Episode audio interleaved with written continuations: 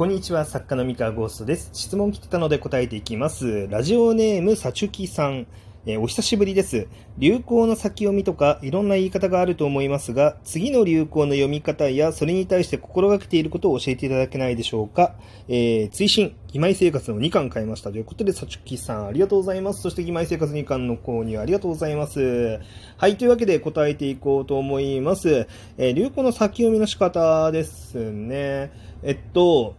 まあ、まず心がけてることというか、まあ、考え方の方からちょっと先に話そうかなって思うんですけれども、えっと、まずですね、あの、100%当たる先読みは存在しないっていうことを、まず知っておくっていうのが大事かなと思って、まあこれ当たり前じゃないかって思われるかもしれないんですけど、当たり前ではないんですよね、実は。あの、まあ、世の中にはですね、こう、こうすれば確実じゃないかっていうふうに思ってしまう、思ってしまいたくなるようなことっていうのはたくさんあってですね、えー、それが幻想なんですけれども、それは実は。それが幻想ではないっていうふうに、まあ、思ってしまう節があるんですよ。まあ、それ例えばなんですけれども、えっとね、よくある思い込みというか、あの、罠というか、例えば、今こういうジャンルが流行ってます。だから、この同じジャンルを出せば売れるんじゃないかっていう、まあ、これも思い込みですよね。えー、だし、えっと、アニメでこういうのが流行ってるから、ライトノベルでこういうのやったら流行るんじゃないかとか、漫画でこういうの流行ってるから流行るんじゃないかとか、まあ、このあたりって全部100%はありえないんですよね。あの、ある、100%の絶対なくて、で、こう、それを先読みをできるって思ってるんだったら、それは勘違いだから、こう、今すぐ自分の頭を直した方がいいっていう、まあそういう感じですね。まあ100%はないっていうことを、まあ常に、あの、知っておくことで、この100%先読みできることはありえないっていうのは、自分だけじゃなくて、世の中の全プレイヤーがそうです。あの、ヒット作連発してるような人でも100%の先読みは絶対にできてません。はい。これはもう間違いないです。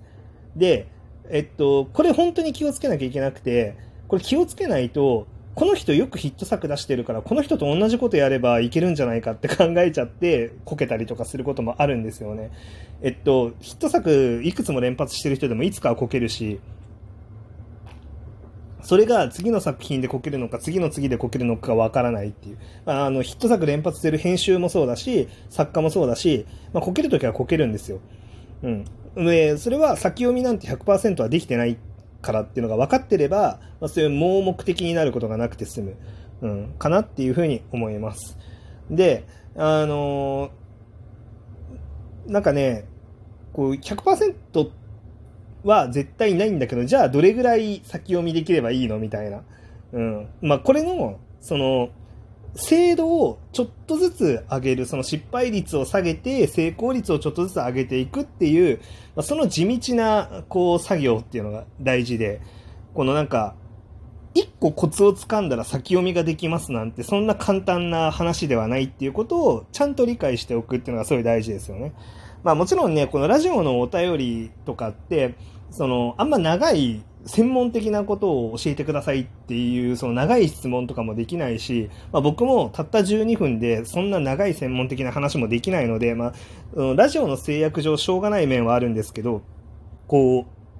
僕がここで何か、あの、先読みのコツはこれですって答えて、それで、そのコツさえ抑えれば全てがうまくいくような簡単なものではないっていう、まあそういうことですね。はい。なので、まず、その先読みっていうのは100%の精度でやることなんて絶対に無理だっていうことと、あの、その、じゃあ精度をどれだけ高めるのか、失敗率を下げて成功率を上げられるかっていうのは本当に地道な作業なんですよっていうことだけ、まずは、あの、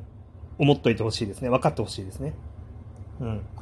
じゃあその上でですね、あの、じゃあこの先読みを、じゃあ僕が具体的にどうやってやっているか、まあ流行、流行っていうものをどう捉えて、じゃあこの流行の先読みっていうのをどういうふうに、あの、してるかって話なんですけど、まあ、いろんな観点があって、えっと、まずは、その社会の状態、えー、多くの人がどんなことに、えー、興味関心を持ってるのかっていうのを常に観察し続けるっていうのがまず一個ですね。で、もう一個が、今現状、こう、市場というか、ライトノベルだったり、漫画、アニメ、まあ、エンタメ全般で流行ってるものは何なのか。うん。っていうのを、まず次にまあ観察します。これは今の観察ですね。これはあくまで今どうなってるのかを知らないと未来どうなってるかを予想しようがないっていうことですね。はい。で、えー、三つ目が、えっとですね、えっと、常に仮説を持ち続ける。あの、持って毎月毎月検証していくっていう、この行動自体を常にやるっていうのを、まあ、心がけてますと。うん。で、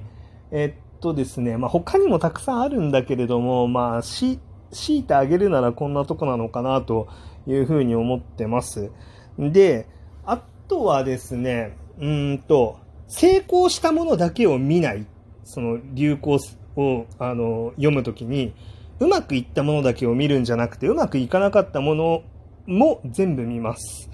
えー、見るっていうのはちゃん、ちゃんとその作品がどういうふうに出てきて、どういうふうに、えー、アピールしてて、結果はどういう、あの結果になりました。その読者さんに楽しんでもらえました、もらえませんでした、えー、とか、まあ、売れました、売れませんでしたとか、まあ、このあたりの結果っていうのを全部ちゃんと見ときます。で、これは、成功したものよりも失敗したものっていうのを、まあ、見とくと本当にわかりやすいですね。っていうのは、あの、まあ、さっき成功率を上げるっていうのと同時に失敗確率を下げるって話をしたんですけど、あの、この失敗確率っていうのは、なんか成功したものより、あ失敗したものの方が成功したものより、あの、わかりやすいんですよね。あの、なんで失敗したのかっていうのが。あの、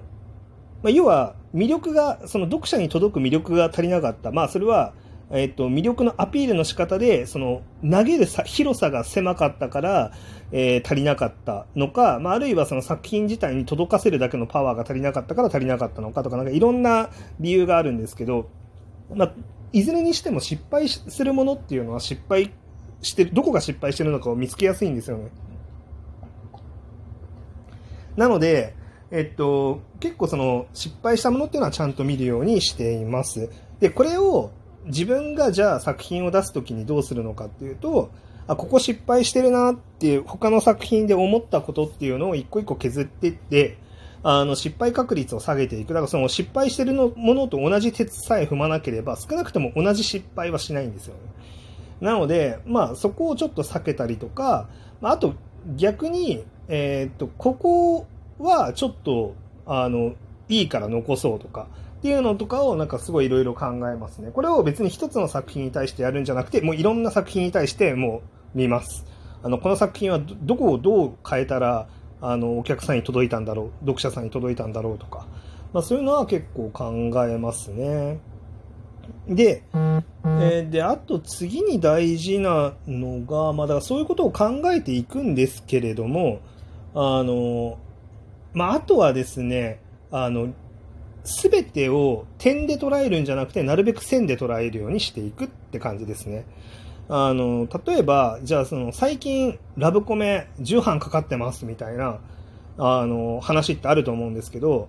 その、具体的にどれぐらい、何万部ぐらいのヒット作になったの、この作品っていうのを、まあ、ちゃんと見るようにしてて、あまり10版だけで判断してないんですよね、僕の場合。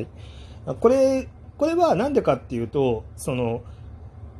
その一作品がどれだけ重版かかったとかって、正直、あの、流行、今何が売れてるのか、何を流行ってるのかを見見たいだけだったら別にいいんですけど、流行の流れを見ようと思うと、あんまり参考にならないんですよ。流れっていうのは、その一個一個の点じゃなくて、線で、あの、観測するものなので、あの、そう。だから点じゃなくて線で見るっていうのもすごい大事なことですよね。流行の先読みをしようとするなら。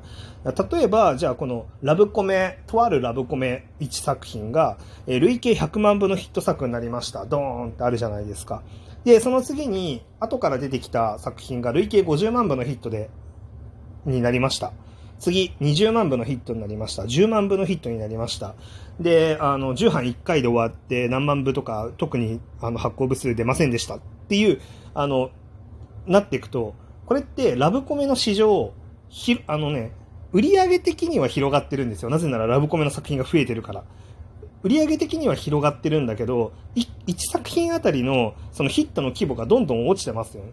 ってことは、この流行の、その、流れとしては、下降トレンドなんですよね。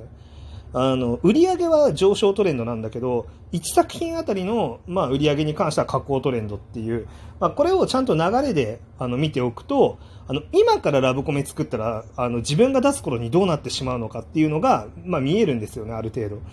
で、これは僕はその異世界召喚ものっていうか、まあ、あの、昔のなろう系の作品の時にもそれは分かってて、あの、市場全体ではなろう系の作品ものすごく増えてるから、売り上げ自体はものすごく上がってるんですけど、1作品あたりは落ちていってるっていう、あの、だからそこの上昇トレンド、市場全体の上昇トレンドと、まあ、作品1個あたりの下降トレンドっていうのが、まあ、結構観測しやすかったので、まあ、なので僕は途中から、その、あなんだろう、ナロー系ファンタジーでこのままちょっと攻め続けると辛いなって思ってラブコメに舵切ったみたいなところとかもありますね。逆にその、あの、1個あたりのヒット規模が少なくても、1回10版かかりました程度のものしかなかったとしても、そこから10万部の作品が出てきて、50万部の作品が出てきて、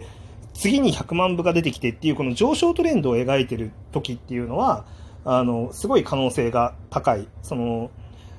なんかこの次に流行る、そのものになり得るんで、まあ、この上昇今上昇トレンドに入ったなっていうものをしっかり見つけていくことっていうのが大事ですね。その線で捉えて。まあ、それが、まあ、流行の先を、まあ、見つける方法かな。先読みの仕方、まあ、その失敗しにくい先読みの仕方かなっていう感じな気がします。ただ、いずれにしても、あの、上昇トレンドかなって思ったけど、そんなことはありませんでしたみたいな。あの、この作品が例外だっただけでしたっていうのは全然あり得るし、ただそこでなんか100%がないって分かってれば、まあ、とりあえず試してみようかって言って試せるんですよね。で、試せるとたまたま、あ、本当に上昇トレンドだったねっていう時に、しっかりとあの流行に乗っていくことができるっていう、まあ、そういう感じでございます。はい、早口で行かせてもらいました。以上です。